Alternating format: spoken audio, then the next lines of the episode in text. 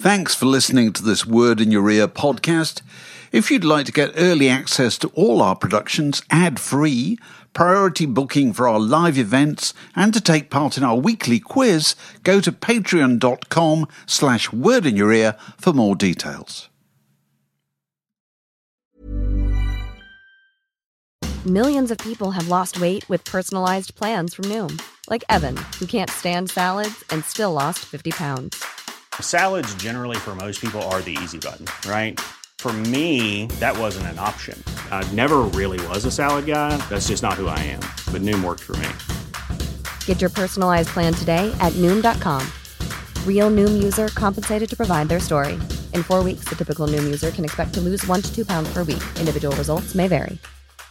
Ryan Reynolds here from Mint Mobile. With the price of just about everything going up during inflation, we thought we'd bring our prices down. So to help us, we brought in a reverse auctioneer, which is apparently a thing. Mint Mobile unlimited premium wireless. Ready to get 30, 30, bit to get 30, bit to get 20, 20, 20, bit to get 20, 20, bit to get 15, 15, 15, 15 just 15 bucks a month. So, Give it a try at mintmobile.com slash switch. $45 upfront for three months plus taxes and fees. Promote for new customers for limited time. Unlimited more than 40 gigabytes per month. Slows. Full terms at mintmobile.com.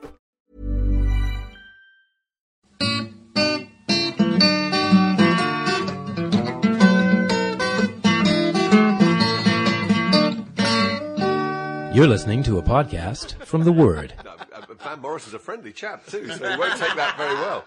But uh, when I first met Danny Baker, it was 1978, I think, and I went into the offices of New Musical Yeah. Express to hand in my uh, crumpled piece of paper upon which I'd bashed out a review of Teardrop Explodes or something. He's wearing a long Paul Morley style coat that, that, What- that, that, that swept the floor as he went. It looked, it looked I like think I was actually. And, and, and, and, and we're not talking about me, we're talking possibly- about you. Possibly a wide brimmed hat, and if there hadn't been shoes sticking out the bottom, we wouldn't have known anyone was in there at all. he looked like the lone groover. yes, he did. He looked like the low group. Yes, he with did. a pair of yes, trousers he did. tied on with, uh, Uh, with with string at the knee. No, when I walked in there, and you were, were working on the reception uh, Yeah. desk, so you would have been about, I suppose, eighteen and nineteen years old. And all I can remember is you picking up the, the phone and going, uh, "City Morgue, you stab 'em, We we, slab slab 'em." 'em." and, and it would have been, you know, Bruce Springsteen's manager or something. I can remember thinking, being so impressed. I thought it was just the funniest thing. Isn't that a Marx Brothers line? No, Something no, like- uh, City Mall, you stab 'em, we slab 'em, I think is the name of a bootleg. The first Oh. time I ever saw it. I don't know Oh, whose. see. It might have been uh, the Stooges bootleg. You stab 'em, we slab 'em. Uh, I, that's the first time I ever heard of it. I might take any other higher blown references than that, but I literally was uh, taken off a Stooges bootleg. I think you stab 'em, we slab 'em. So I, my first uh, encounter with Danny was probably slightly earlier, when I was working in the HMV shop in Oxford Street. Ah, yes. And Danny was working in the in the tiny and Been very five years trendy earlier. record shop uh, round the corner, which was either called One Stop or Harlequin. I can't remember. One Stop. It was bought out by Harlequin. One Stop was just about the hippest shop in London. It was owned by Island Tiny Records. little place. Tiny. There was one in Dean Street in London, and there was one in uh, uh, Richmond. And I just answered an ad in the Evening Standard because I'd left school, uh, and everyone said, "You want to be." You, you should go. To, you, get a place in NatWest like that. You'll have your own window in three years. And I just, I did. And I left. I left at the last year. You could leave at fourteen. Now, well, you know, I left at fourteen years old at Easter. Uh, and it was 1972. Last year you could leave. They, they made it so you had to leave at 15 after that. Uh, and I went to work at a record shop uh, in, in South Molton Street. Yes, and you was at HMV round the corner. Oh, yeah, you used to come in occasionally. To, excuse me, to swap stuff. yeah, For come your distinguished customers. Yeah, 'Cause You used to have stellar list of customers. Elton John, Elton I John with his brown Rolls Royce. Marc Bolan with that story I said before about when he came in and gave me, literally gave me the shirt off his back. I liked it so much. It was Chuck Berry doing the duck walk on And it. you said, "Where did you get that shirt?" I said, I, like to I didn't. I'd rather like the kid in The Simpsons, Mr. Bolan. Uh, that's the greatest shirt I've ever seen. Oh, you like the shirt? Yeah, yeah. Okay, okay, mate. Yeah, yeah, okay, mate. And he took it off and put So it on So then the he walked. That's the he walked down South Molton Street. He had a long Naked from the waist He had a long. Oh, no, right. He had a red Afghan coat with uh, blue trimming. Uh, and he had that on because he looked right with the, the silk pants and everything. He looked all right because he was like railed in. Yeah. Uh, and my mum washed that shirt. Uh, they took cavalier attitude to the old dry clean instructions and ruined it. And just absolutely. It, but I still wish I had it. Ruined as it was, but the customers used to be. Elton John, of course, used to work with the manager of the shop. I Actually, lived with the manager of the shop. Oh, really? A bloke called uh, John Gillespie. Um, uh, and John, Ian, and Elton ran Musicland in Berwick Street, London, uh, which you can see if you look at Captain Yeah. Fantastic. It's a little shop. And then John, I think, kind of set up One Stop. went into business for himself. So Elton used to come into the shop. And he used to park at a brown, a brown, Bentley. chocolate brown Bentley. That's Bentley, right. because South- South- I love South that. That's so drawn simple. A chocolate brown Bentley. And sometimes he would sit outside the shop because the imports they'd ring, and it's hard to believe, of course, that uh, in those days uh, imports used to records used to come out sometimes four, five, sometimes six months before England. Dark Yeah. Side of the Moon came out so long before in America. Did And it? Dark Side of the Didn't Moon. that. Dark Side of the Come Moon was out in America about three months before here. Uh, But I think I wrote in Word once about uh, um, the first time I worked in uh, uh, in uh, One Stop. The f- I was originally in Dean Street for two weeks, and Dark Side of the Moon uh, came out, 1973. And uh, uh, when Dark Side of the Moon came out, I was sent over to uh, Dean Street for a couple of weeks, and uh, the hippies were all outside. The four hippies they were, heads were all outside queuing up because we were told them we were going to get 50 copies in. It already sold out, and they said now uh, or 100 copies. And they told me the first morning I was at Dean Street, go outside and count off 100 people and tell everyone out there it's not worth waiting. And I went out along the Who street would and I count- want that job? and I walked along, and when I got to 100, you know, remember, I'm, Yeah, I'm, yeah, I'm yeah, barely the voice is 15. Well, I'm 15 then. And I've gone along, I've said, um, no, we're only getting 100 copies, and some, he pushed in, he held up space for his mate, I've been here since 8 and they all started arguing. I thought, oh no, you shouldn't do this, you, why didn't you say 100? Everyone's arguing on the street, and then someone from Musicland ran round and said, Musicland's open, they've got them. And there was this stampede around the Musicland, and I was saved by it. But Dark Side of the Moon certainly came out three months before. And Elton John getting back to his car used to be parked outside the uh, uh, one stop in uh, South Moulton Street. Sometimes he'd wait there because you get a call from the airport saying. Uh, They're on the- the way. They're Yeah, on the way. that. And the lorry uh, that brought them, and it, had, it was like a mobile library inside. It had little stairs and you know a little uh, ladder, and you go and have ten So copies of new. Al Green album, twenty copies of new Stevie Wonder album. So a new Todd Rundgren album down there. Oh man, you know, uh, and then change all the covers in the window. There's only three of us working there. But Elton used to sit outside and wait for the lorry sometimes. And because he works in a record shop, For which particular records would he have been waiting? he had a standing order, Elton John, for two of every album, three of every single, two of every cassette, and one of every eight track. Everything. because he still has this library, doesn't he? 'Cause He I- sold it I- a couple I've of times. He sold it a couple Oh, of times he? since, Oh, yeah. right. But then he had a standing order for, and, that, and it, was a the Of space everything? of everything, What do you mean? Everything in everything. No, everything that came out. If a, if, if a rep came in, It's not then- very discerning, is it? it's it? not very discerning. But I if, suppose he trusted you to be discerning. no, the shop being everything. discerning No, it was as everything. I I just want everything to come out. Uh, but you've got to remember, in '73, particularly, Elton John was responsible for the. the I I think. The, have a look at the statistics. Something like two percent of Of all all records, records sold. sold in the world, right, including yeah. classical, everything. Yeah. Uh, and it was his big passion because he's uh, been with a record shop. But when he used to come in, and of course, people used to go. I mean, it was not much bigger than this small room we're in now, the actual shop, and the space behind it was tiny. You, could, you could not have two people who walked behind the counter at any time. Uh, you could be behind the counter, but the little alleyway that led Was to he the desk. obviously Elton John? Oh, gold. in? Did he was have a Elton John. pair of enormous yes, spectacles with but- windscreen wipers? Yes, he had all Yeah, of that, and, yeah. and the bib and braces suit, and he would come into the Yeah. shop, and there was a, a, a, a rather like the one that uh, a Del Boy falls on, only falls on horses. There was a tiny counter about four foot long, and he would open up the counter and go behind and immediately start serving himself. He would get down and get on all the singles because he knew how they were filed. He knew what he wanted. He'd have a little list of things he'd missed. And he would, and people would come in unbeknownst because he'd be crouched down behind the counter Yeah. where we kept all the Elton chart singles. spring up. And then people would say, "Hello, have you got I Love to Boogie by?" And, and Elton John would come up, and he would say, and he would serve them. Say, "That's all right. What, what are you after?" And they'd say, um, "Have you got Swamp Dogg single?" Yeah, Swamp Dogg. Well, I was on Wand, so it would be WND something. So, love- I love and he would serve them. And he would serve. uh, uh, of course, he, he got a kick out of it. Yeah. Uh, Jagger came in once because this, as I say, uh, we'll What year we about? 72 70, still? 73. 73, I mean, the yeah, people, I mean, I started in 72, but 73, 74 when I Yeah. was. Uh, uh, I mean, that's the kind of thing. Uh, McCartney had an account there and stuff, and uh, he never used to come in. People used to come in from it. Anyway, so uh, uh, Jagger came in once, and he bought Dobie Gray's Drift Away album. Uh, he came in a couple of times, but I remember this specifically. And you know, I wasn't blasé. I'm only 15 from Deptford, but I was, you know, I was hip to it by now. Mick Jagger, and he had a huge bouncer with him. And he came and said, "Have you got uh, Dobie Gray?" Yeah, yeah, because it's in the window, you know. Uh, so I got him. He got a sealed copy. Yes, one Mick, I've got a sealed copy. Not going to do one out the window. So, uh, and, and, and i- impulse used to be two ninety nine, two ninety nine your impulse, which was you know something.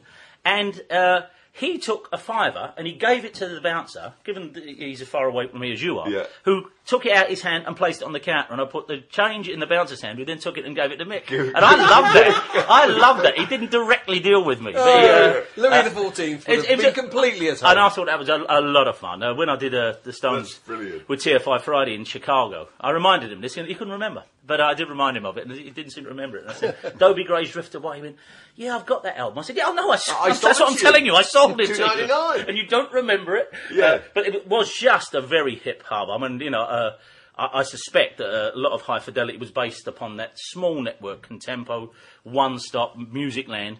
Because people forget that, I mean, it's easily to forget. Certainly, you know, anyone under the age of 60 probably doesn't know that. I mean, Virgin Records, of course, used to be above Shelley's shoe shop. It did, the first one I went into, with the world's biggest headphones. Biggest headphones. I went Uh, into that one. They were like pilot, airline pilots' headphones. You'd and go- you could recline on huge, great scatter cushions Yeah, yeah, I went- and yeah. listen to a Doobie Brothers record. Yeah. If you could bear the weight of these headphones on Yeah. your They head were without just actually too, falling but it off. was a, I would say it was a, the room above Shelley's. You walk through Shelley's, stair, remember stairs, Stairs stairs, at at the the back. back, You yeah. walk up the stairs. Sometimes Richard Branson himself behind the counter, uh, and I've spoken to Richard Branson since. And I said, and all I thought was very bold. You had all the bootlegs on the wall. A Deep Purple's H bomb. He went, we never sold bootlegs. Yes, they Richard, you did. Yeah, unless you didn't recognise them. You your staff- didn't know they were. Yeah, yeah. well, did we really? I said yes, yes, and I thought that was very bold because you know uh, you had all these bootlegs out, you know, Wooden Nickel and all these albums. They also used to sell lots of, uh, I think, what they used to call paraphernalia. Paraphernalia, yeah, yeah. go I- I- skins. That- is the only place you can. Well, just anything. The you know, only- kind of a Hunter Thompson book. Or, Oh, yeah. It was kind of hippie kit. it was uh, uh, paraphernalia and legal highs. Legal highs.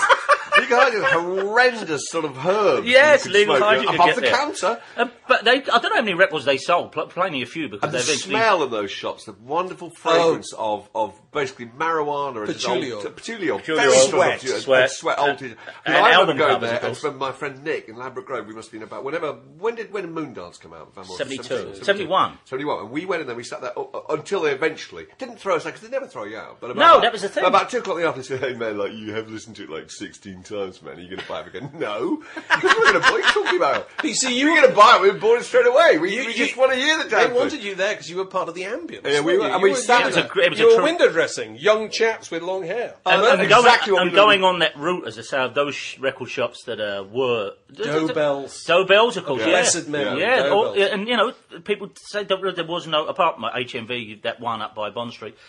Incredibly, in those circular things, that space where the Virgin Room used to be was the space of the first Megastore. He bought that block in the end, didn't he? Where the Megastore was at that cupboard. Oh, yes, that cupboard yes. where Shelley's shoe shop Which used to be. Yeah, yeah, And which up- became Zavvi and is now whatever Oh, is. Zavvi was never going to happen. So everybody, everybody who works in the record shop has got an equivalent of someone coming in and saying, "I want a record by I can't remember his name, but I think it's the loneliest monk." The lone, the, Uh, loneliest the loneliest monk. The loneliest There must, monk. have, there must have been one that happened to you. We did. Uh, uh, what I accept, but the clientele were quite hit. No, I- 'cause it's they a were- horrible that's thing. true, no, it was. It was very. It was quite Well, you, high you don't get an old granny coming in, do you? No, what we mainly there's, got, There's no fun in and that. I never earned more money in my life pound for pound. Uh, it, it, reason dear old One Stop probably went out of business. Uh, everyone was playing the piano on the till. Everyone was Oh, playing yeah. because we had Even we, Elton. we were huge. yeah, from that's how we learned. but we uh, we we used to, we were very big on soul and uh, uh, and what became disco. The early days of that, certainly 73, 74, We had everything. We sold more of that than Yeah. anything, and. Uh, uh, Arabs used to come in from discotheques Yes, in, they in they used to In come Middle East, yeah. they used to come in and say, "Hello, I have a discotheque in Bahrain." Um, Everything new. uh, everything new, and they would put three hundred pounds in 1973 on the counter. I will come back in two hours. You give me everything. You're, you know, sorry the accent here, but that's how it is. But, Yeah, yeah, so, yeah, yeah. and I'd say, right now, I had to walk three paces from the r- t- counter to the till. And it was the, the pre-modern till days. I would ring up four ninety nine and trousers some two hundred and ninety. With, with which you could buy a three-bedroom Victorian house in, But, uh, in, in, in Clapham. I, I, I, not only that, but I was, when Rex used to come into Barry White and stuff, which was huge, they would say, uh, "Oh, I've got new Love Unlimited album." And uh, if John was, because John was the manager and he had his own racket going, it wasn't always quite as flamboyant. I remember doing that though. That was when we got bought out by Harlequin actually, uh, because Harlequin had a central stock. You'd go to Great Yeah, Pulp right, yes. we're all there. You'd go there and say, "Hello, I'm from South Moulton Street," and you'd sign in and take all records on a fork, uh, not a forklift, a, a, a little barra, Yeah. and take them back to your shop. They never checked if you were from. So I'd walk in there and say, hello, I'm from Coventry Street branch. In you'd go. I'd load it up, load it straight to a taxi, take it down the Kent Road and knock 'em out for a pound a pop. and Harlequin eventually went skin. We admire your honesty, sir. Yeah, well, I've got to tell you, that was what it was. And in one stop, under ringing, anyone who works in a shop or used to work in a shop, under rung, you did it. That's how you, you know, I was paid £14 12 or something uh, for the week.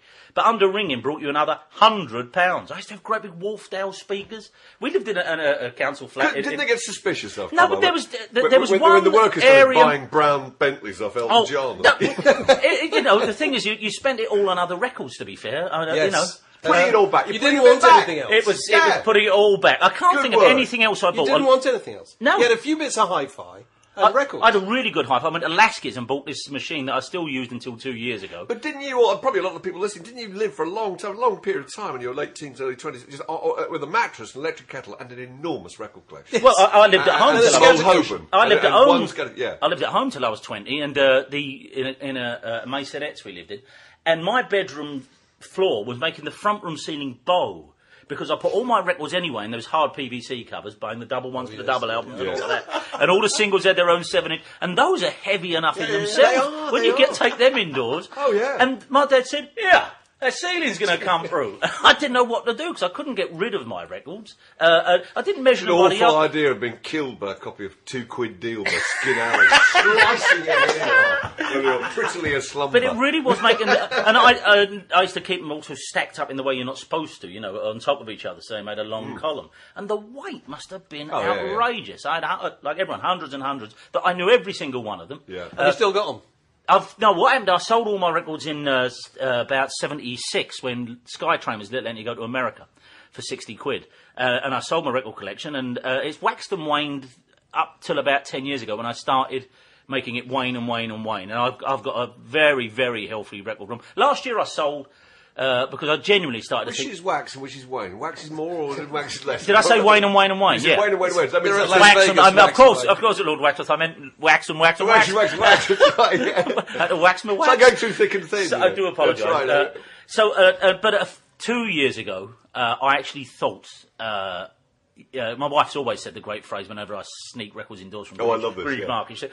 "You- "You've got enough records," it's which a- is an it's a- extraordinary. it's a So I said, ludicrous "It's about- You've got enough oxygen. Forget Do you that." say the same about shoes with her? No, I don't. You know, uh, feel exactly the same I- I about would- Dry hats, because. I secretly think she's right. Because when I bring home another copy of a record, she goes, "You've got that? I've seen that." And of course, I can't leave a copy of a Wizard, a True Star there. I think, well, I'm not going to leave that for a pound, or as you used No, to. Now it's all gone. You can't. Uh, uh, There's a so- lovely bit in the. It was a lovely interview with Danny by Dave, in fact, in the in Word magazine well, a month or two ago. There's a lovely bit, and I thought I haven't quite got to that stage of my life yet, but I, but I hope I'll be well enough to, to uh, well off enough to do it. Which is Danny, when he can't find a record, simply buys the tune no, on well, iTunes. I've not But- organised singles and stuff. Just, I but- can't be bothered to go upstairs and get it, so I just buy it. Well, finding it when you've got a lot of records. Records, it's hard, but didn't that with 79 pence you think, well, I mean, I tell you what I was, couldn't find the other day. Uh, couldn't get it right by the Climax Chicago Blues. Band. Oh, yes, And it's record. not on Which iTunes. you need a copy of. It. I know, it's not on iTunes. Yeah. And I trawled through all of my singles, which, you know, I've got in boxes, but you think, Oh, you where did I place that? In 70s heads,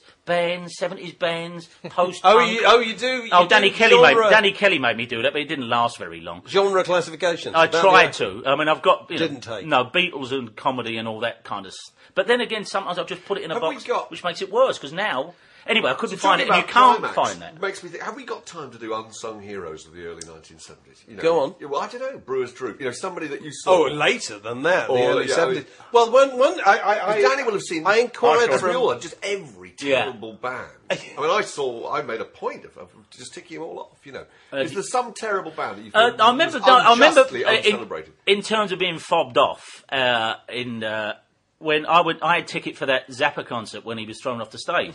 Oh, and and and we broke his leg or something. broke his leg. yeah. But uh, our right boyfriend got on stage and threw him to the Yorkshire pit. Now friends of Yeah. mine had got doesn't tickets. happen often. Doesn't happen often. It's only happened recently with Stephen Land- Tyler. Land Yes, of course. cello. Who's now getting elderly and confused. Yes, of course. And well, wanders off the unless stage. one, you know, and so Okay, the, the right. poor old right-hander that the woman got last week while signing her book. Oh, well, Very that's rarely terrible. do the public. It's terrible. Oh, but, yeah, an sometimes isolated incident. It is Yeah, such an isolated, incident. and why doesn't? I mean, well, Well, let's not suggest it's John Lennon. But nevertheless, so I do apologise. But there are when it happens, we know it happens. Yeah, we do. when sometimes the public decide, you know, to become their own critique. So anyway, uh, but Zappa famously was thrown off the stage at the Rainbow. Now, friends of mine had Was he got tickets. off? He yes, fall. no, he He threw, Jealous him off. boyfriend. Jealous boyfriend got on, and Zappa thought, "Who's this?" and threw him into the. So he'd been and it's a high old stage. upended. This I'm sure if people uh, hear this will be able to write here and, and uh, who were there. Friends of mine were there because we had not stopped ribbing them for weeks because they bought tickets for the early show.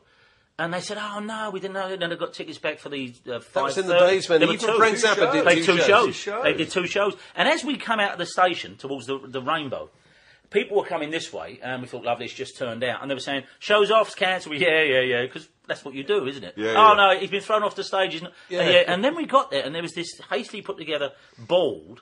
Speaking of Batman's uh, that uh, may have slipped through the cracks, and and it said ticket is still valid if you wish to see the extended set of support band Cochise. Cochise, and I we said, hmm, shall we- Coaches were, were we go and- backstage definitely trying to write some more songs. Cochise. and one member, I think I'm right in saying, one member of Cochise is represented on the CD with the current issue of Word or the next one. Really? BJ Cole. Of course, BJ no, Cole with the in- omnipotent BJ Cole. BJ Cole Yeah, was, BJ was played the on the- steel guitar player. Of course he is. And of course they were on UA at the same time as that was, and that was the Oh, UA that's how they got They were doing support band. And if we wanted to, our ticket was valid to uh, go in and watch an extended set instead of seeing But the you, Mothers were- Invention you had a whole in evening their of entertainment crying into a pint of And we sat and you know when you stare came. at something, you think there's, there's another Yeah. way here. There's Yeah. something else here. Yeah. And we and people were coming out and uh, we worried run into our friends and said, "Well, you missed it." Uh, but we watched, didn't go in to see Cochise. However, I eventually did see Cochise supporting Rory Gallagher at the festival hall. Uh, yeah, and Oh, a woman sat next to me watching Cochise with a bag of oranges. An elderly lady had a bag of oranges, and I kept thinking, we were all nudging each other, thinking. An old, it's, it's always funny to see an old girl at a football match or, or Yeah, a concert. yeah. And She's an old girl, and she had this bag of oranges, and they'd finished. And she, and she had a bag, as soon as Cochise finished, she got up and went. It must have been one of Cochise's names. That's so brilliant. Oh, it must have Mrs. been. Cole. She just sat there, and her boy was down there for a player. Granny Cole. Not interested in Rory at all. She Yeah. just off she went after that and sat in a bag of oranges. That for is Cochise. brilliant. Oh, well, mums have got to turn up, haven't they? You know, it's got to be done. Gotta be done. I went to see a terrible play in the West End not long ago. Got sent by uh, Front Row Radio 4. Yeah. And it was so dreadful. It was clearly, it was dying on its arse all the way through the first half. Got to, got to the interval. The, the elderly lady sitting next to me struck conversation with my wife and myself. And it became clear that uh, her son was a member of the cast. And then my wife said, "Oh, my husband's reviewing." Oh, this." that's no. She let you And down she, there, no, Dave. she leaned over to me, this woman, with complete understanding in her face. Be she Said, kind. she said, "What are you going to say?" Did she? she did. I thought that's the definition of bad. If your own mother Your own is mother. sitting out there Oh, man. and knows it's terrible, Oh, That's- God. that's terrible. Clever trick once when I was doing the six o'clock show, a red nosed trouser dropping picture post for the London area. Uh, when uh, we uh, uh, and there was a hypnotist booked, and this hypnotist with a full tux and everything. And I thought, you know, uh, and they said because I, said I don't believe in hypnotism on one of the shows, and they so they booked this hypnotist of the old school to come in. And in rehearsal, you know, he said, "Now what's going to happen is, and I'll sit here, and I had some zingers ready." I thought in rehearsal, I was a good lad, and I said, "Okay, mate," and then I thought, but uh, you know. Uh, the expense of his career, sadly, but there it was. I was young and hungry. And uh, I thought, because we were live, and I thought, when you do this tonight, I'm going to pretend to, and I had these lines ready to go. And because he was doing all the, you're getting sleepy, you're doing all that. He said, don't do it now, This but is like the Alan. Partridge episode. It really. Really just, so I'm sitting on this chair, and uh, and there he was, the great, you know, whatever his name, wallpaper row, and out he came and sat, uh, uh, and you know, now then you're gonna da da da, started doing all the spiel. I'm looking, and you're looking at the audience and being broad, and they're laughing yeah, and yeah, giggling. Go on, Dan, you know, I don't believe in this. He said, it's gonna happen. It's going. As he comes, he said, "Now I'm going to whisper in your ear now." And as he was, it's absolutely true. As he got towards me, he just said, "That little boy in the front is my boy." And I looked, and there was a kid full of hope and lo- looking straight at us. Do you think he does that every time? I don't know, and I thought, oh, you What, in order- genius. in order to- oh, you, I went under like that for him. I did everything he asked of me, course. and I was no more hypnotised than Yeah. anyone in this room. And I thought, that's can he see? He said, so there it is, and I said, oh, must well, do I that didn't every believe. time. Oh, That, that's he said brilliant. that boy in the front, and there was a kid sitting there, and he was looking at me full of hope and love, and you know, whether it was his granddad or whatever it was, and I, and I went under for him. on the Story, air. Danny, a story you've got to tell, which I heard you tell on the radio not long ago, and I, I'm sure Mark hasn't heard this, and uh, and I'm sure many people. but go on. Try It's about taking the Conker champion to New York. So, yes. No, I don't know that Same show, the- a six o'clock No. show. Uh, we. Uh, uh, it was because that's a hardly annual, though it may have some truth in it these days. That uh, Conker's dying out as a, you know, it's over romanticised. But Oh, it's it. uh, health and safety, isn't it? Yeah, but- well, it's just it's, the fact is that it's just that you know uh, whatever it is, people like to say. Oh, Conkers years ago. Well, I don't remember it as being that great a sport, but leave Conkers aside for a second. There is a British Con- or was a British Conker champion, Yeah. and he was a fella from Rutland, and he was in his seventies, and he'd never been outside of Rutland. Uh, uh, and they said, wherever the champions, I've been, I've been to Leicester, he said, but, uh, you know, he said, Rutland, I don't, you know, when I say never, he just never leaves Rutland. We asked him to come to London, he said it was only the third time he'd been to the capital. Never stay, I turn straight up, unless I've got to meet somebody, whatever. 70 years old, and he turned up in the studio and he had a yellow T-shirt on uh, with British Conker champion in those iron-on letters, and he had like a bullet belt of Conkers across him, shorts. He looked like a scoutmaster. He had so he actually was carrying. He was he was he was packing. yeah, in Conkers, and I, you know, and he In- was in so case proud of- of this, of- and, he, and he was playing very good. In case somebody drew on him. exactly. You never know. Oh he had all these conkers. At any rate, so he was a big hit on the show because he was eccentric, but he true to his word, he went straight home afterwards. About a month later, we were doing a show from New York.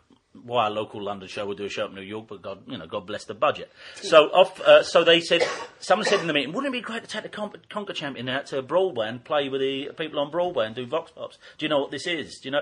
And we took him out there, and uh, he, he agreed to do it. Now, Do they have conkers in America? I don't know exactly. That's I mean, how I we would have went thought to. that wasn't a very traditional We sport. stood there, uh, uh, you know, just by Central Park and stuff, and the Americans are brilliant at Vox Pops, of course. Yeah, yeah, give me a go. And they loved him because he was so, you know, crazy and British and quirky. And uh, he, he played conkers against people. It's got to be said, a couple of them, whether he was nervous or not, knocked his straight out of his hand, and they were beating him, as the Americans would, once they take up a sport. Yeah, once they Sporting take up, champion. they've, only, they've only took the sport up ten minutes ago, but already they're Olympic champions. It, it went very well. It went very well, and we got a great piece out of it. And we were staying on in New York to do it for the rest of the week. And he had come out for the first day and was going back the next morning. And the next morning, we all came down to have breakfast, and he was getting a flight about one o'clock or whatever it was. And he was sitting there, and at breakfast, he was very quiet. And then he started weeping. no, And we all said, "You know, Oh, Stan, no. you all right?" mate?" broken man. He said, I, I'm sorry, I'm silly awful, but I've been thinking about this. He said, I've had such a great time when I came to your show and here in New York, and I've always had this thing, I'm, I'm you know, I'm Rutland, I'm, I've wasted my life, haven't I? And we You go, what, "No, what have we done? What have we? I said, Someone's no, to do I said, you know, that's why people love it. It was all right with them, but you know, I'm 73 now, and what have I been doing? And we were, oh no, what, what have we lifted the We've veil broken on this here? man. Exactly, we've let daylight in upon ah. stagnant magic. Stagnant, actually, And, he, he- magic. and it was really awkward. We put him in the car, and he was, we were all his best friends. And the car took him off to the airport. And well, you don't know after that. How are you going to keep him down on the farm?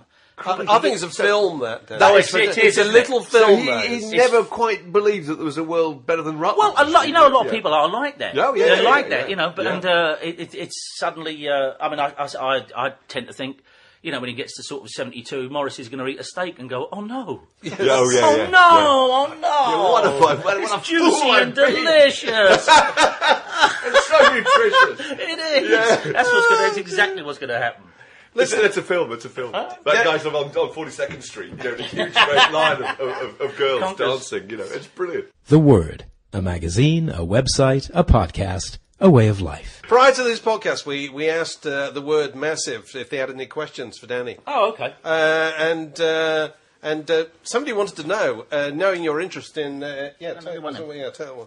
Uh, in prog rock, is are the are the King Crimson rem- This is spooky dirt. You sent this. Are the King Crimson remasters worth it? Really worth it. So Particularly they've the first done one. all of them. have they? No, they've done uh, um, uh, in the wake of Poseidon, uh, in the Court of the Crimson King, an observation by King Crimson, and red. Of course, Was that what- was that that's, really? that's the full name. Yes, an observation Oh, no, by King Crimson. colon, an observation by King Crimson. Was yeah. that the full It's in, title? in the Court of the Crimson like King, Shakespearean play, That's is re- it? an so observation by? King Crimson, uh, and what tremendous observation it is. Uh, but th- that is the that that's the keystone. That's the lodestone, and it is beautiful because they've actually done things like putting on. Uh, uh, they've taken Greg Lake's vocals off, to which you may say the sky is dark with hat, but it's not. Um, it is not. It's not true because he's a great vocalist, uh, on, especially on there.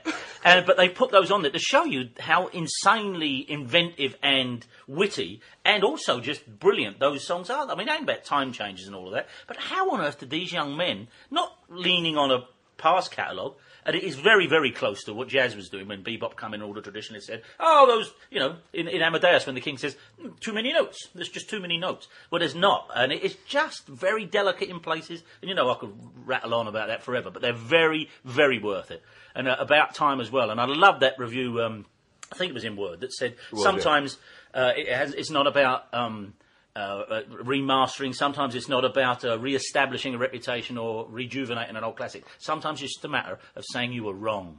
And I think a lot of people are now looking and saying, you know what? Yeah, they're insane, but there's uh, so much pride bound up in the in uh, about." Well, I mean, people people kind of the the the, the, the great punk.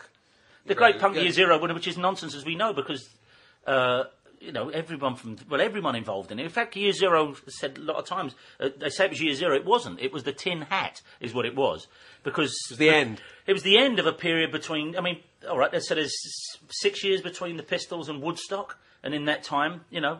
Said the second rise of Motown with Wonder and Marvin Gaye, reggae, coming uh, good again after the Trojan uh, Yeah. formative years. You had prog, you had the singer-songwriters with uh, uh, James Taylor coming through and everyone doing their own stuff. Black Sabbath invented heavy rock. You had glam rock with Bowie coming through. All this in this period of six years. Yeah. So, but reason that punk rockers said we're bored is because nothing had happened, nothing had been invented for a few months. Yes. so you know, and you had the pub rock stuff and any kind of thing. You, Yeah, it's you incredible extraordinary. You had the Bette Midlers coming through, the Joni Mitchells and things like that as well at both ends of the. What amuses me is the argument was also, you people have been around too long. Yeah. Which was said by a load of people who then proceeded to stick around longer than anybody. Yeah, longer than the Teds. Everyone hated the Teds then. and The Teds were only 20 years distance. Yeah. Uh, but equally, you know, uh, everyone from Wobble. Now, it, I never understood that uh, difference uh, between Can Lake and Palmer. I didn't. I think I think and great and all of that. But that was kind somehow people could come out the closet earlier and say, "Oh, I love Trout Mask Replica," which I don't think is a patch on in the Court of the Crimson King, and observation by King Crimson. But I, I just, but that but that idea that it was a year zero and all we want to get back to is little song, they didn't. And also, it's not like anyone does that marches to that same beat. because you and I were at the NME uh, at the time, you know, 77, 78 when this was Yeah. going on, and, and as far as I can see, people had just drawn a line, but it was a completely artificial line because certain people were allowed to Yeah, exist Bowie, of course, in yeah. the past. Yeah. Uh, uh, Bowie was one, and uh, Lou Reed, I suppose, was another. Iggy Pop actually was possibly more important than those two. Absolutely, it's and, like- and so Iggy Pop was just allowed to have been Iggy Pop back in the day, whereas you know. Um, I don't know, Van Morrison or these guys. They're, they're, Van Morrison, we've given up with him. We got Kevin Rowland. But now. that idea, that He's trying to idea get- as well, that nothing was happening. All there was was bloated bands playing stadiums. No, there Nonsense. wasn't. No. No, there wasn't. Go and look at the great albums from 1976. It's arguably the best year ever. Yeah, yeah, and even in There's 75 and Give a few 70, Little examples of those albums, Little, mate. Feat was, Little Feat's pump was there. Gr- Roxy Music's pump was then. Yeah. There was loads going on, but this accepted nonsensical wisdom that it was all the Eagles and Pink Floyd playing Earls Court. Well, there was that, and the same as there is now, same as there was before that. But equally, Stones albums weren't too bad around then, and a million other groups between the cracks that you have to pay a fortune for now. But certainly groups like, people like to think Roxy Music and Bowie finished in 73, and then there was this long gap until punk came along and rescued it. It People sat around. People sat around going, I wish at Punk would be a Exactly, Yeah. and like, like, and like, Says Jimmy Pursey and when we did. exactly, and like punk never had anything that was a drag to sit through either. You know, hello Ricky and the Last Days on Earth, uh, hello Bernie Tormé, and all those Yeah. groups used to pad out bills. And I've got to say hello Alternative TV, my good friends group that are now being taken very seriously. But there was, you know, it's a bunch of.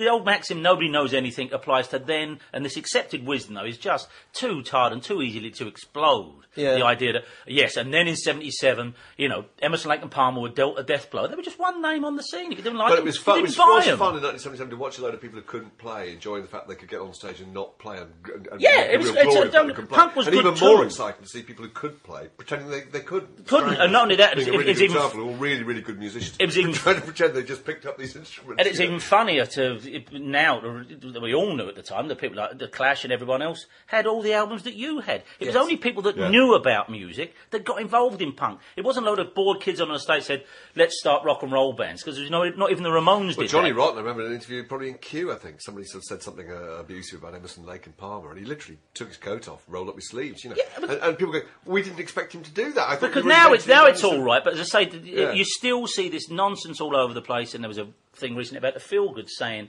they came along and people said, "Oh, at last we've got somewhere to go." It's just It's not stupid. true. Yeah, yeah. There were there were much more concerts going on than there are even now. But that in article that you're and the talking breadth. about would have been written by somebody who wasn't there at the time. Exactly. And My, my, also- my, my real rancor with all this is, is I'm constantly reading music magazines which start with those, you know, it was an otherwise uneventful, chilly afternoon. on Yeah, I know. September. Mate, you were fucking They- they weren't What are there. you talking about? You you remember- I was alive that at the time. period, you know. that period as well. You know, Bob Marley and the Wailers were playing the Lyceum. Yeah. The, during the, you know, in what was that 75, 76? Dave was there. 75. Yeah, Yeah. 75. You can hear Dave so what, what, what, what particular period are you talking about when there was no music to go and see, No. no, groups to go and see? Yes, you had Dr. Feelgood. Yes, you had the Wailers. You had Al Green in town. You could go and see Sammy Davis and Frank Sinatra if you wanted. The idea that In we're fact, all the whole saying... idea Yeah. of periods in music Exactly, is of course it ridiculous. is. Ludicrous. Apart from, you know. Apart from now. So true. I saw that. Apart from now. There's always- it was- Apart from Chipmunk and now. Because people continue to join music, but nobody leaves. Nobody. li- All it Nobody is- retires. All it is is defending your own record collection, which is all anyone's Yeah, ever yeah. done. Oh, I always like that. I Danny, al- Danny uh, listeners, is wearing, I noticed, I've just noticed actually, a very, very faded and thus original Allman Brothers Eat a Peach promotional t shirt. very, very faded and therefore And uh, not I original, interviewed of course. Gregg Allman only the other day. Did There you? go. Oh, yeah, yeah. Oh, everyone, uh, who can forget where they were when they heard that Butch Trucks had you know, passed away? I don't know. Nobody cared. You probably didn't hear it until two weeks after it did. exactly, exactly. No, uh, uh, like I always saying, who can forget where they were when they heard that Erik Estrada had that motorbike accident? And you'd be surprised that people, What are, re- people, accident? people are reticent to say, "Well, the bloke out of chips." I don't remember that. That's entirely the point. But uh, You know the apocryphal tale about Eat Peach, about uh, the uh, alleged joke in the album cover. Oh, go on. Go Well, on, then. that, uh, the, the, the, this story raged for a little while in the United States, probably before the internet, so it did, couldn't be uh, couldn't be contradicted. Was Duane Allman who, involved in a car accident? He was on a bike, Yeah. hit by a truck. It was a peach truck. Oh, I've heard that. Yes, that's right. But, well, again, But now, now people deny it. Of course it, they it's, do. it's- it kind of floated for about six months. This good, idea. no, I like that It's idea. just I like the idea that you know good. things like that. no, just that's, to that's kind good. And then, of course, yeah. like you say, now it'll be uh, three or four websites dedicated to Yes. exploding Yes. that particular. Yes, different kinds of peach trucks. It is. It's, it's, Eat a mu- Peach, an observation by David Hepworth. Somebody, somebody also that wants to phrase know, all Danny. Ian Appleby wants to know. You, you referred to Viv Stanshall the other day on Five Live. Yeah. Some unattributed quote from, from Viv Stanshall. Do you know what that? Uh, uh, probably because I'd start most shows with English as tuppence, changing it, changes as canal water, armoured and defeat, nestling in green nowhere, Miss Havershambling, feudal still, Opsimath and Eremite, bag, b- b- bold flag bearer, uh, Rawlinson End, but I always say the big So that is Viv Fantastic. Stanshall. I hear that every week, and I didn't. I That- didn't that's, that's, know the, that. that's the beginning to Sir Henry at Rawlinson End. Oh, well, I must the get it out and play. That's Haven't the beginning of uh, Sir Henry at Rawlinson End, yeah. And what did he used to call his butler? Scrotum, the, the wrinkled, wrinkled retainer. retainer, of course, yeah. Funniest We got that in joke. stereo, didn't we? I um, It's the funniest joke in history. I, I, going back to the six o'clock show, uh, Viv was on one. Uh, I mean, in every sense, uh, uh, we kind of drifted into each Was other's he really? orbit. That's incredible. Yeah. Oh, li- live, it's live He television. was on live. T- he was a judge uh, because I've drifted into his orbit, and we were, you know, seeing a bit of each other. And it was the period when he had the, uh, well, it, it- quite a long time when he had the, the knot- the the knotted uh, Oh, yeah, pharaoh beard and all of that. And um, uh, he just came to the what used to be the talk of the town. Is it the talk of town now? Hippodrome in London, uh, because we were doing a, a, a film style look-alike contest or something. And I just said to one of the producers. Do you remember Bonzo Dog Band? I didn't say this in front of. It's the only way the producer would have known it. You know, uh, oh, Urban Space. Vivian Stanshall, the lead singer. He said, "Do you think he'll be one of our judges?" And somewhere there's a piece of film, of, and of course it wasn't a straight line he drew in his judging. Anyway, I remember at one point there was a fellow who was supposed to look like um, uh, Richard Dreyfuss, the actor, and to the bafflement of everyone, he said, "Richard Dreyfuss." Uh, no, no, I know who you look like. Richard Hearne, much loved as Mr. Pastry. and the audience Richard Hearne? Mr. Pastry was a distant memory then. Distant memory Even to me. then, and- But, I just, but he, he, yes, he did, he did a six o'clock show uh, uh, for us. He also did, um, uh, uh, no, uh, no, no, go- I'll save that. I'll save that. for a second. Viv Stanshall, you know how he used to get a carriage to himself on the train? Have you Go heard this one? He used to get on the train and, uh, you know, with his long knotted Yeah. beard and his, his strange, you know, cloaks and so forth. And he, he'd occupy a seat next to the window. And as the other would-be passengers were coming down the platform looking for somewhere to, to sit, he would he would take his index finger and beckon.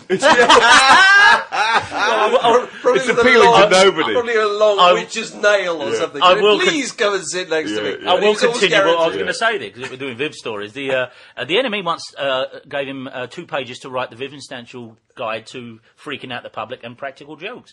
And uh, he did, it on the Underground train, he did Oh, the, that. The, the, the trouser story. He did the the, one like a yeah, and that's right. He did the, uh, and he also did one where he wore a very bad wig, askew on the underground, and pretended to read a newspaper. That's while right. people opposite would nudge each other and go, "Look at them." And as he saw them, he would fiercely look at them. and They go, "Nothing, nothing," and he would just like to get people interested in this bad wig, and then challenge them as they looked at him. And he'd go around on the tube, and the NME took photos of this as he went round. But Tom Sheehan, who I believe is Tom Sheehan who took photos. Uh, of this piece said uh, that he witnessed Viv actually doing this in real life when he went to his barge when he was living on the barge. The bar- Viv barge. was living on a barge in the Thames. Where he, he had as a, what, what did he use as a, as a sink in, in, in the loo? Do Go you on. remember? No. It was a, a pith, an African pith helmet. Was it really? Turned upside down, waterproofed, uh, a plug inserted in the bottom, and plumbed in. A pith, Pith helmet, helmet. people. brilliant. Yeah. Well, go, he- go, go, because I've got a, no, I've but got a- Tom, Tom said that, that he, uh, he had this thing as well with all those things that fall out of magazines. No disrespect, he he had a habit of when he but just filling them in, and if they were free post, posting them off. He would be he would reply in the most extraordinary names and send them off and see what happened, whether people respond to these provocative names or anything else. And Tom was taking photos of him on his. Uh, his yacht and Viv's wearing all the black and the little black Cardinals hat and the long black frock with the beard knotted down here and you know just looking like Viv in his, his full extremes and there came at the top of the of the of the of the boat. And it was a salesman who res- who'd responded to one of these things they had sent off, right? And Viv- Mr. Yeah. Yes, and he opened the top of the. He pulls back the top of the barge, and this salesman's there with a you know his briefcase and his clipboard. And he went, "Oh, um, Mr. King Penguin." And listen, listen, listen, right? And Viv goes, "Yes," and then there's a pause, and the salesman went, "I don't suppose Mrs. King Penguin did it." Oh, that's so. That's And Tom was there, absolutely and he brilliant. "I can't But you know that newspaper thing? He had another ruse because when, when he turned his toes up, I wrote a, a colossal piece for um, for the Mojo. I think about sixteen pages. But I interviewed twenty-seven people, all the Bonzos, McCartney and Townshend, and you know Steve Wimmer, anyone who'd ever worked with him. You know, of course, they all have these fantastic stories. One, I think, I think it was Rod, uh, Roger Ruskin Spear. Yeah. Said that the other thing he used to do was there was an agency well, there still is actually, um, where you can get newspapers delivered on a certain day. People do it for birthday presents, don't Yeah, they? You know? that's right, Yeah. And uh, so he got about four or five newspapers from a, a day when there's been a particularly big event, you know, the assassination of Kennedy or the men on the moon. And, so, and he and various of his pals, probably Mooney himself, actually, Yeah, yeah. Keith Moon, went and sat on the Circle Line, all reading these newspapers, right? But the newspapers were obviously the Daily Express from that particular day, in 1969, or August. You know. So what, of course, what happens is, it's brilliant, is that somebody gets on, you know, sits there, busying themselves reading the Evening Standard, they look up, they go, slow take, they go, well, that's weird. Didn't we land on the moon in... and then they look to the left and go, oh my God. All these There's folk were another showing today's and they look down, and the entire carriage is like something out of uh, being John Malkovich. You know, you're completely freaked out. The entire carriage. And people, I mean, some of these people just simply couldn't take You see, it. he one of those just become- ran off the tube. become howling. apocryphal, but in the short time you, you spend with him, he was uh, he was just cosmically bored and would look around to do things like this, uh, and down to the whole appearance, of course. When you thought, well, here's someone who probably has troubled, you know, because he did look odd in that long smock and. The, Oh, yeah, yeah. But he, played, he wasn't. the first Yeah. time I met Although that was, a in- self-inflicted. no, uh, but, no, but equally he would talk, and, and of course, if uh, you know one of the secretaries came and said, yeah, "Could we get you anything?" Be- he'd- of course, he was coherent. He just saw no reason why he would live in that kind of world of Yeah. sobriety that was expected of him. The first time I'd reminded him was in the record shop I met Viv Stanshall. He, uh, well, met him, saw him in real life in Dean Street. In that very first few weeks I was over there, uh, he came in with his during his shaved head period, and he had like the um, fuzzy felt, and he had a little That's right. England. Uh, uh, a map of the British Isles Which he in on an fuzzy album felt, sleeve. and he had a he had a little little galleon over here. That's right. so- it's on an album sleeve, that. Is it? Yeah, yeah, yeah. That's a very famous picture. Yeah. He came, oh, it's, uh, men um, umbrellas. It is. He hasn't got the Yeah. galleon. He, I think he's got fuzzy felt. He's of- got a, a map of Africa or something on his on his head, isn't well, he? yeah. Unbelievable. he came in with Joe, I went to see a talk uh, a last little week. galleon over here. But Paul Du Noyer of this parish did a, uh, did a wonderful um, uh, talk last week, and he was talking about Viv, so was about the music of London, and he was talking because he's written a book about it. He's talking about um, Ian Dury and Viv Stanshall. It was just so fascinating Yeah. because he said the interesting thing about both Dury and Stanshall, which a lot of people don't realise, is that they had exactly the same uh, kind of parental. Uh, background. Oh, they right. had Ian's one middle to upper class yeah. parent and one working class Yeah. parent. Yeah. And it was so fascinating that Ian Dury chose to play up the, the, the working class. Yeah, of what course. he did. And of course, Viv, uh, admittedly for for um, you know um, ironic and amusing theatrical reasons, played up the upper class. But of course, and in, really and in turn, of course, he gave Stephen Fry his voice because Stephen Fry learned to speak like that through listening to Through listening to Vivian, because his- yeah. Stephen's natural uh, is, is kind of a Norfolk twang. And That's if right, exactly, yeah. he gets angry, Yeah. he'll do that. But the actual, uh, you know, uh, The- Stentorian Stephen Dundee Fry cake. was purely, purely for, Based on- yeah. based on Vivian Stanshall.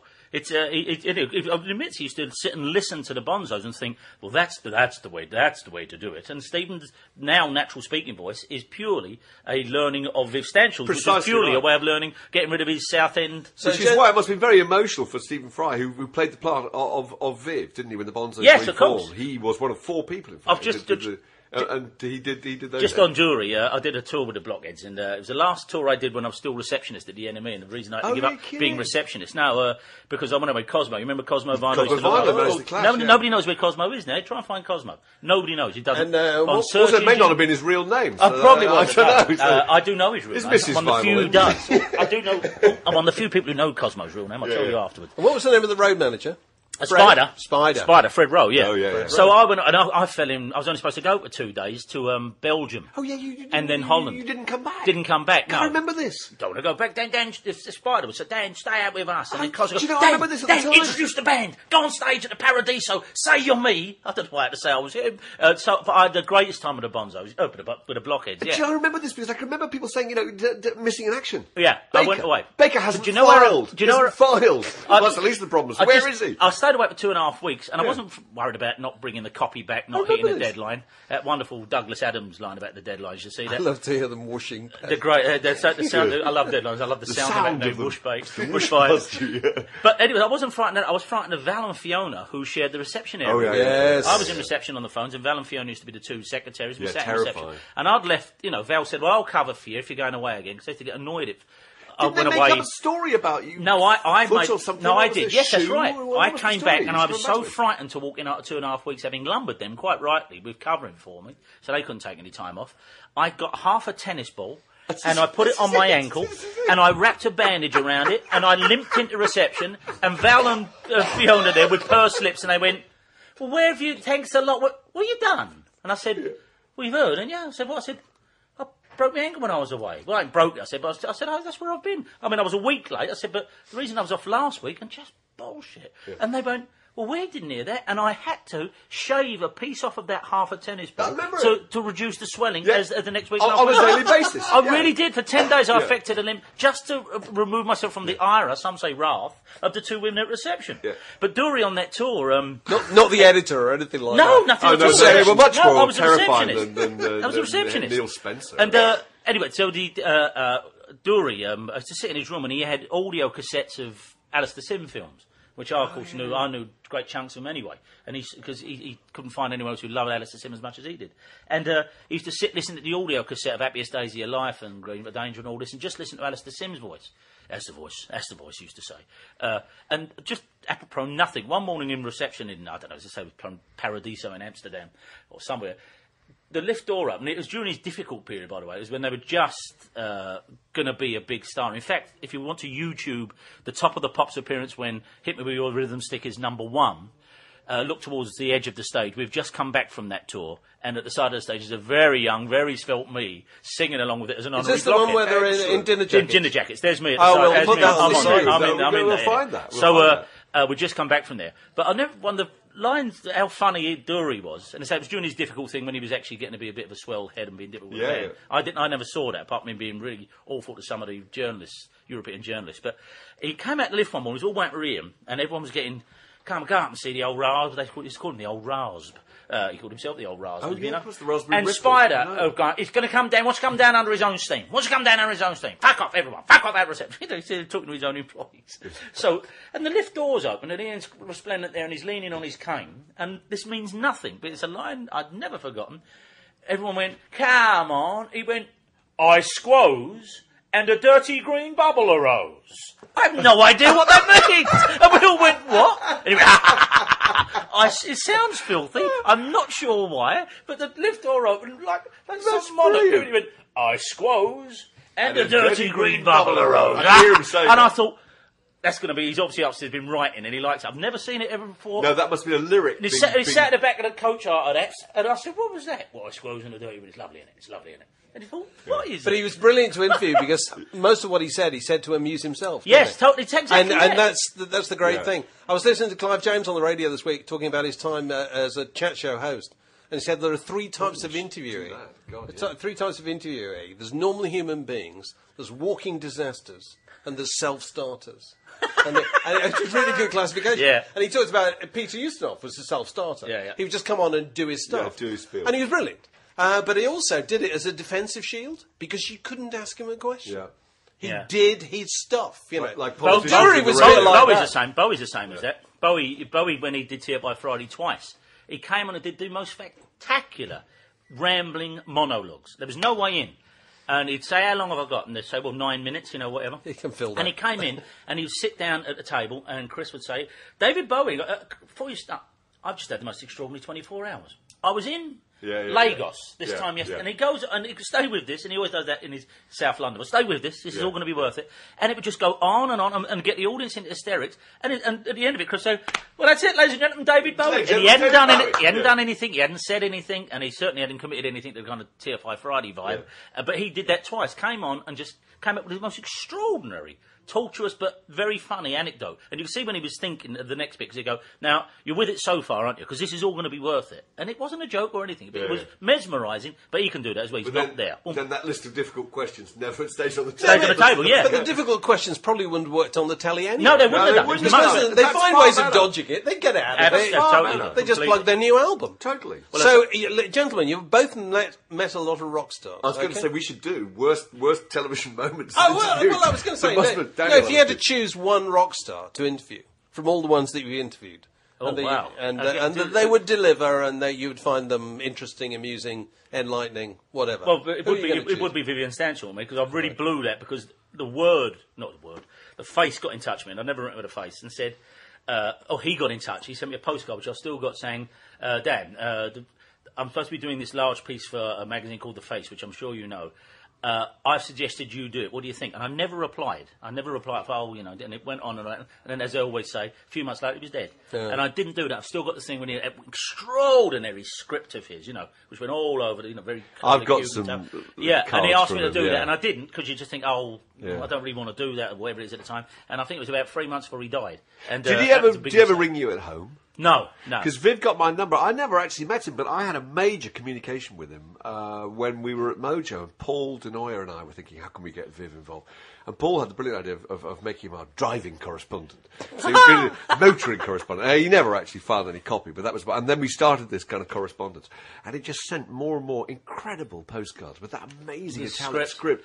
And then he would. I gave him, gave him the home number, and occasionally he'd ring up, and sometimes he was really lucid and really, really funny. And the other times, I mean, this was just before he died, so he was absolutely Well, I full don't, to the I don't know if I've got something that's uh, worth anyone following up. Uh, I was going for an old drawer of cassettes the other day, and there was that script on one of them with Stinkfoot, and it was Oh, the yeah. entire recording of his opera, which I don't think has ever been put out. And I remember him sending it to me, saying this is what it is. He recorded one of the rehearsals of it. I don't know how many other copies there is, but I thought, wow. And I put it on. It's a, it's a fair stab at, uh, you know, it's all taken Yeah, I don't think I don't know. made, I've got it on a cassette indoors, and I saw that, saw that writing on a Stinkfoot. And because since then, I've become such a, f- a- a- a- a- more of a fan of his, and certainly no scholar of his. Yeah. And uh, and I cursed the you know youthful days when I saw nothing extraordinary in hanging around with Vivian Stanshall. Oh, no, But- can you imagine? And, and, Oh. uh, and now I think, man, alive, this is Stinkfoot. And I sat and played it, and I thought, why didn't you? But again, you don't. It's like uh, all that period. I think when you when I was a rock journalist and all that, I thought nothing of it. I thought nothing of it. I really. Uh, I've still got the files. Well, you get- you get- I've still Oh, yeah? files for stuff. Yeah, I don't know why. I just kind of kept everything, and, and no I'm really glad I photograph. did Don't tour the Pistols. Any photos? No. Hanging out with the Clash all in row. Any photos? No. Being with Michael Jackson in Los Angeles. Any photos? No. Yeah. Because you don't. You not think- because you want to I be cool, remember you- your Michael Jackson piece for the Yeah. for the for the for the NME. So But surely at one point I would have There's a bit where you're flying to Los Angeles and you fly. I, I think if you fly from London to Los Angeles, you go over the, the south of Greenland. Greenland. It's called the it Great. Green. The, the, the piece was called the Great Greenland Mystery. The Great Greenland Mystery, and Danny looks out of the window and he works out, looking down at the frozen wastes of Greenland, uh, populated only by a couple of reindeer and a polar bear. He works out this could be the only place in the world where they've only got about four million Michael Jackson. Michael Jackson. Yeah, no, That's right. uh, It was, uh, if I might, now you said that, and believe me, I've seen it since then. It's uh, that it had gone multi-platinum in every country in the world, but in Greenland it barely turned cardboard. That's right. a lie. It barely turned cardboard. Always with the gags, but even at the expense of the art. But that is, that is a tremendous regret, though, that I didn't. Occasionally, t- uh, my friend Tom Sheehan sends us pictures, and I don't remember. I mean, I knew Peter Cook well. I knew Spike Milligan pretty well, unbelievably saying things like that. It sounds so lofty. Did you? Because, yeah, Milligan I knew real, really well, but his house and everything. Uh, at the Q Awards, I remember uh, Milligan yeah, yeah, made he sort there, of yeah. chaperone him at that. But That's that- right. It sounds like, you know, name dropping, which it is, but I only say it because I felt thought nothing of it then. I Certainly, probably what I liked it, didn't make any big deal about it, but didn't have any photos until you find out the photographer sometimes during an interview will take a two shot. Yeah, and yeah. Tom Sheehan sent me a great photo around at Peter Cook's house, and I'm in full flood, and Peter Cook's laying back and he's smiling. hopefully enjoying what was going on. I've no recollection That- that- of it. that- no. that's a classic I mean, Danny Baker went to his interview, incidentally. I know, yeah. Peter Cook stunned into and silence. I've, I've got, I've, listening I mean, I was in, I, I was in Led Zeppelin for 25 minutes. Do you know this? Come on. No, yes, on, I was in no. Led Zeppelin for 25. And this, I've done that show called um, Would I Lie to You? You Oh, know, that yeah, show yeah. where you, it's all basically a modern version of Call My Bluff. It's a lot of fun to do. It's Oh, all right. yeah. It's, it's one of the I've panel- it. The it's one of Radio 4 thing. No, no, it's a a BBC television One. show. Oh, but it's, it's one of the panel shows that's not a bear pit. It's I'm really, not, really I'm not good. a fan of that. That's really You basically have to, they send a researcher around and says, tell us some implausible stories. And you tell them them. And, uh, and I've got plenty of implausible stories. Uh, I was one of the original models in the London Dungeon. Uh, I was actually my face was model for that and things like that. And, uh, and I said I was in Led Zeppelin for 25 minutes and I told him that story. And of course, the story they wanted me to run with on the night was I don't have a mobile phone, which seems to be a tremendously mundane Give- thing. give us give us the media for what's it. those, uh, Well, Zeppelin was at the Q Awards getting the Lifetime Achievement before they became. Uh, it was just after the box set had come out. Yes, And they only were late. Three of them. Well, actually, one of Yeah, but, yeah, of course, yeah, there would have been only three. That'd have been Yeah, of something. course wouldn't it? absolutely, But, yeah. but Jason was going to come, and uh. I remember uh, George Clinton was at the same thing. Well, was, that's when the Q Awards were the Q Awards, right? So anyway, but uh, so Zeppelin hadn't been apart from Live Aid. This is before uh, their recent uh, getting back together, and I couldn't believe that the Led Zeppelin were going to be there. Danny Kelly was editing at the time. Right, you sit at my table. Led Zeppelin were very late, as they're entitled to be. So uh, eventually, uh, there's all these flash cameras going up on the camera crews. In come Led Zeppelin. Now, it's, say, it's slightly less now than it would have been then. And they get this table over in the corner, the, the awards go ahead, and I think, sod it. I mean, I had a couple of white wines. I thought, and it was at that place on Park Lane in London. It's Yeah, about, it's about, yeah, yeah. it's about a, a, a 10 minute run to what used to be Tower Records in Piccadilly. And, uh, so I got a cab. So, uh, and I ran out of the awards, and I went down to there, and I bought the, uh, I bought two copies of the Led Zeppelin box set that was out, with the, you know, Yeah. and uh, when there used to be big box sets. And I got, uh, told the cab to wait, and I went back there, and I thought, sorry, I'm going to walk over there and get these signed. I'm not, I don't care. All those mistakes I've made in the past, being with extraordinary icons and never doing anything about it. So I uh, stood by the table, and the lights went up, and the thing ended, and there was an MTV crew filming Led Zeppelin, and they were just sitting around the table talking, and and I went straight over and I stood there and I thought, when there's a break in this, I'm going to say to Robert Plant, Robert, would you sign this for me? And I don't care how much breaking cool etiquette that is. So I'm standing there, and this is a self-regarding story as usual. I was doing 606 at the time, the football show. I'd, I'd be doing that. It was a big hit. Robert Plant looks around, massive Wolverhampton Wanderers fan. He goes, Danny Baker. I said, yeah, yeah, yeah, yeah. He went, hey, hey, hey, budge up, budge up, sit there. He starts talking to me about, whoa, sit down, get a chair for me. I'm between him and Jimmy Page. The camera crews are still playing far, far and away. The MTV people are there. And we're talking about this, and he said, Jimmy, and Jimmy's very nice. Hello, he'd never seen me before, and John Paul order. I'm sitting there with Led Zeppelin, handling it pretty well, you know. The MTV crew says, who's this guy? And, and, and Robert Plant said, he's in the band. right? and I said, um, so it was 25 minutes there, and then I said, and I said, Danny Baker, and I've never seen this footage.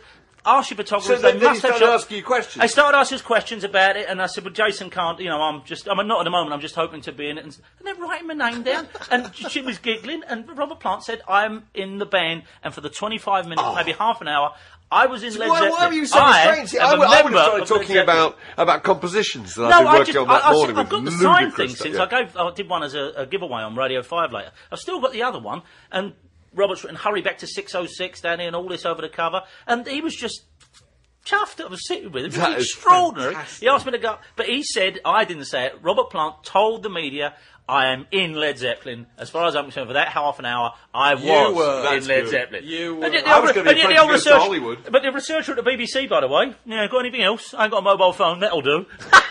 I was on a European tour with Frankie Goes to Hollywood, and Ped Gill, the drummer, hadn't turned up, and they, they were going to go and do it. It was, it was only a mime. It was a TV Yeah. live TV show, and they said, "Would I play the drums?" And only the intervention of some uh, Jobsworth Italian uh, union person stopped this happening. 'Cause Oh, that would what have a been shame. so great. I can't really play the drums, but it doesn't matter. I'm just, sure other you know. people, there must be other people who've been in groups for Oh, less than good an God. hour. Exactly. Less than an I hour. would've loved- When you reminded us I'd the other day, absolutely loved it. because sometimes you come across photos, and there's an, we got a lovely photo taken by Anton Corbijn when I was doing Earth, Wind and Fire, which is the virtually the first time Wendy and I got together, 30 years ago now, and all of that. Yeah. Uh, and uh, there's a lovely photo of us in the hotel room, which we've got looking impossibly young, of course. And uh, Uh, of course, Anton himself now. It's, it's, it's good to have that privilege. Is this you and Wendy? Yeah, me and Wendy. Who, a, who we ought to say was the receptionist, Receptionist the NME NME. after the terrifying Val and the terrifying. Of course, well, Yeah. she, she was actually She- the editor secretary. yeah. She came over from under uh, uh, being two proles clinging together up there. I think that's that was the bonding of us in the first Can I just say- the only way No. to deal with the terror was to marry the receptionist. Very exactly, yeah. Well, that's She- the only way you Wendy can make always sure your said- checks got- Wendy was the only one, and imagine, talk about the young ones, the NME little kitchen. Uh, it was just, it was a revolting, of course it was, you know, Nick doing, Nick Kent doing whatever Nick did in there and that. And of course, it was Nick, terrifying. Nick Kent used to write his copy on the back of cereal boxes. I- I so open up was- cereal boxes, write longhand, give Well- it to Wendy. Wendy used to type up Yeah. all his copies. So, and when she couldn't do it, I, I would do it. Did And- you? Yeah, We used to- Nick, uh, uh, could Nick you- used to. He'd come in here, that amazing way of talking he had, and he was. Uh, uh, uh, he I wouldn't put- mind me saying that he, he was either addicted to heroin or, or He was on whatever it is, heroin, that he was on heroin, yeah. substitute, and he could only eat um, yogurt. Do you Yeah, remember? He couldn't yogurt. eat solids, No. so he just spoon yogurt into his mouth and handed in pieces of cereal packet, and, and it was beautifully written without a single crossing out. Do you But remember? Write his just now, one Why take. couldn't have got paper? No, he used to Yeah. take things like cereal packets and write with that his hold of in his fist. He That's right. write like this. Yeah. I once said I and I would type it up for five pounds. I would type up his singles reviews. He, he used to. Uh, uh, he had a health kick once where he actually. Oh, I, I put it around. He had actually injected smack into an orange and sucked it out through the hole in it. Right, that's it. That's Nick. He's on a health kick now. He's fine. But he used to. Anyway, I saw him uh, not too long ago. But Wendy used to have to do the Let's kitchen. get back to Earth, Wind and Fire. Yeah, Oh, she used to have go to do the kitchen. Oh, right. She said everyone was just you know murder. She's very very fastidious. When couldn't bear it. The only person Well, she said was, the only person she said was ever decent to her in terms of helping her do the kitchen was Paul Weller, and she's got no time for modern music at all. To be fair, uh, and certainly wouldn't know any of Paul's solo stuff. But every time she sees him on telly, go.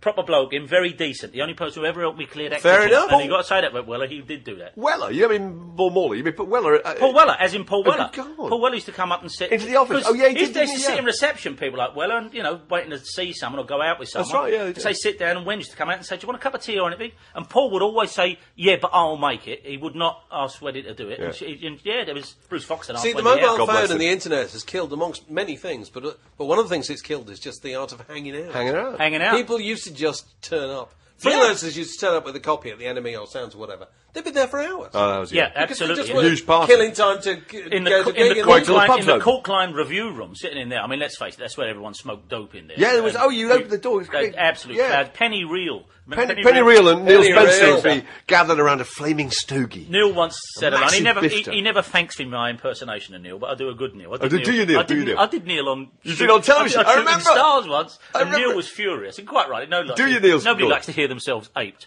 but uh, he always he, assumed that I was. Um, uh, you know, because Neil's from a uh, council estate up in Northampton way and all that, and he would sometimes say, "Don't take any notes of this, man. I, I used to be a mod man, a little pork pie hat. You know, I used to wear, I used to wear like Harringtons. I was just street kid, man. I was never like this. Anyway, but then Neil, Neil and uh, Neil and Penny had been refreshing themselves in the review room, and Neil denies he said this, but it was at the height of dub and all of that. And I was sitting at reception, and Neil probably thought I was down with street speak, which I never have been. Uh, and him and Penny was stepping out to go and have lunch, and and he said Oh, to no. me, he said to me, uh, uh, hold any calls, man. Um, I and I step forward for a sandwich. I and I step, Step forward, forward for a sandwich. You said it, Neil. You said it because even then, I thought, wow, I'm using that one day. I and I step forward for a sandwich. Just sorry, I was thing I was saying about when we was at Earth and Fire. We're looking at these photographs, and uh, she went, "Do you remember bleeding?"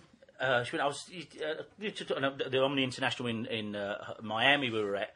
And she went, Do you remember what you did? And I'd forgotten what I did. This is how tremendous. If you think I'm boisterous, bolshy, and cocky now, as a writer, which is why I say I never put any store by it. You know, none of my friends were doing this. I didn't have any. I did doing it. I'm flying all over the world with these groups.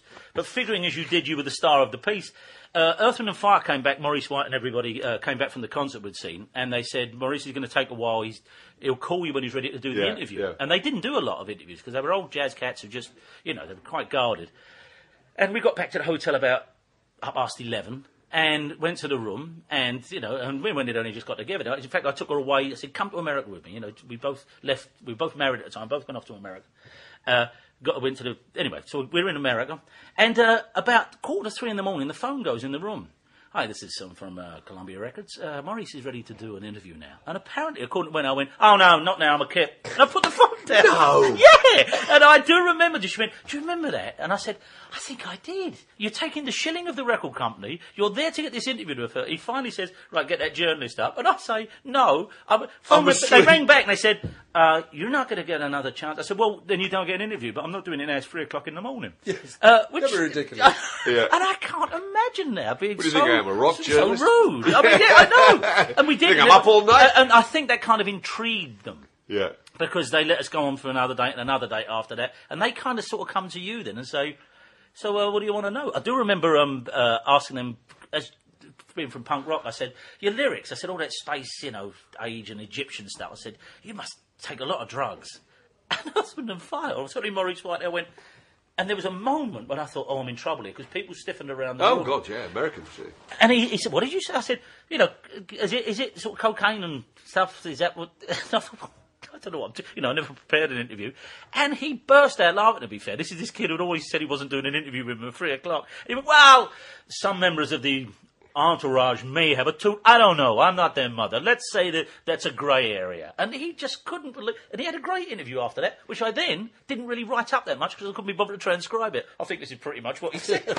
I was loving the Danny Baker work, work ethic here. I We've know, all I've to do agreed. the Oh, interview. very Go right. Oh, we've all done that. You think, oh, did I really talk to him for an hour and three quarters? There's plenty. There's enough there. There's loads Yeah, there. just paraphrase. Actually, the best thing, serious tip, I, I did this recently, is uh, is go home and write down what you can remember, and then listen to the tape. and then, yeah, I suppose so. oh, very good. um, because the stuff you remember is the stuff that's Is the most stuff that's gonna striking, be most the important. important stuff.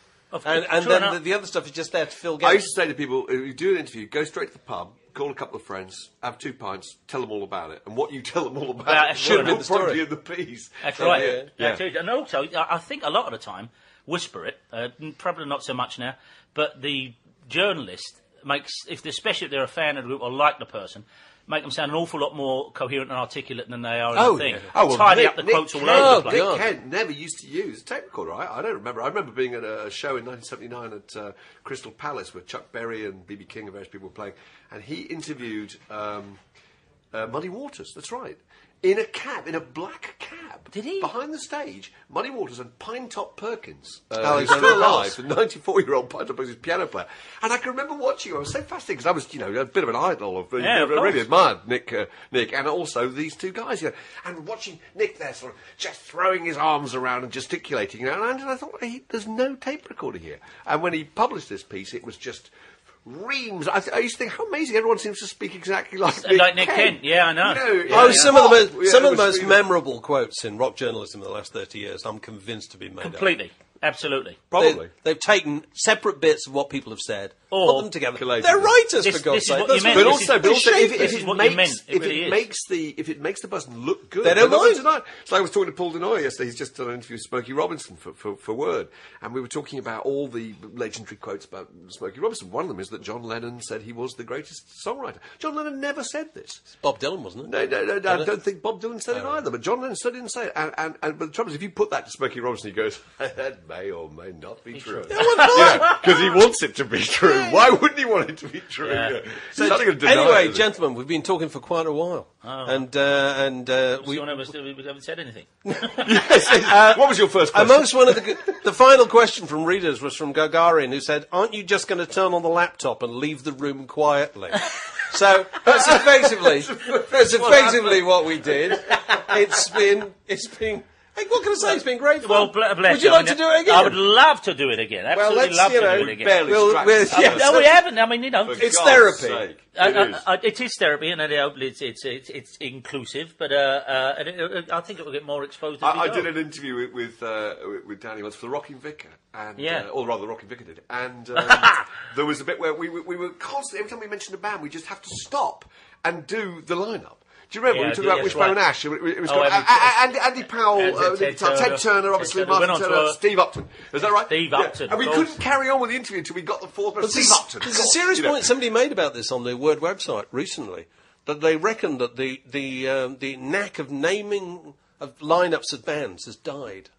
They Yeah. reckon there are very few I can see people who can name all of Coldplay.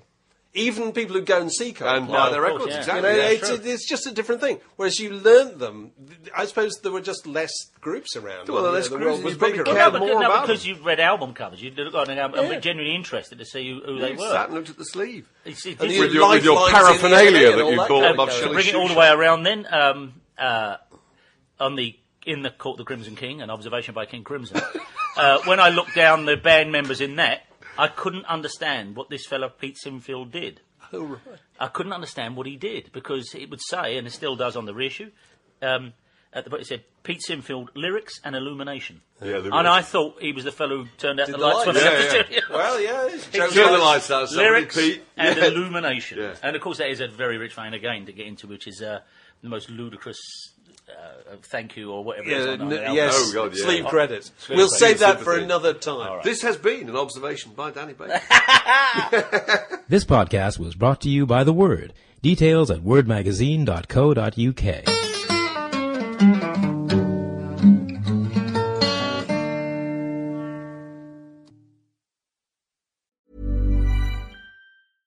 Spring, is that you? Warmer temps mean new Allbirds styles. Meet the Superlight Collection, the lightest ever shoes from Allbirds, now in fresh colors. They've designed must have travel styles for when you need to jet. The lighter than air feel and barely there fit make these shoes some of the most packable styles ever. That means more comfort and less baggage. Take the Superlight Tree Runner on your next adventure. Its cushy, lightweight foam midsole supports every step, and the extra outsole traction gives you the grip to just go for it. The eucalyptus fiber upper adds next level breathability to keep you going all day. Plus, the Superlight Tree Runner is comfortable and ready to go right out of the box. So, what can you do in a Superlight shoe? What can't you do is the better question.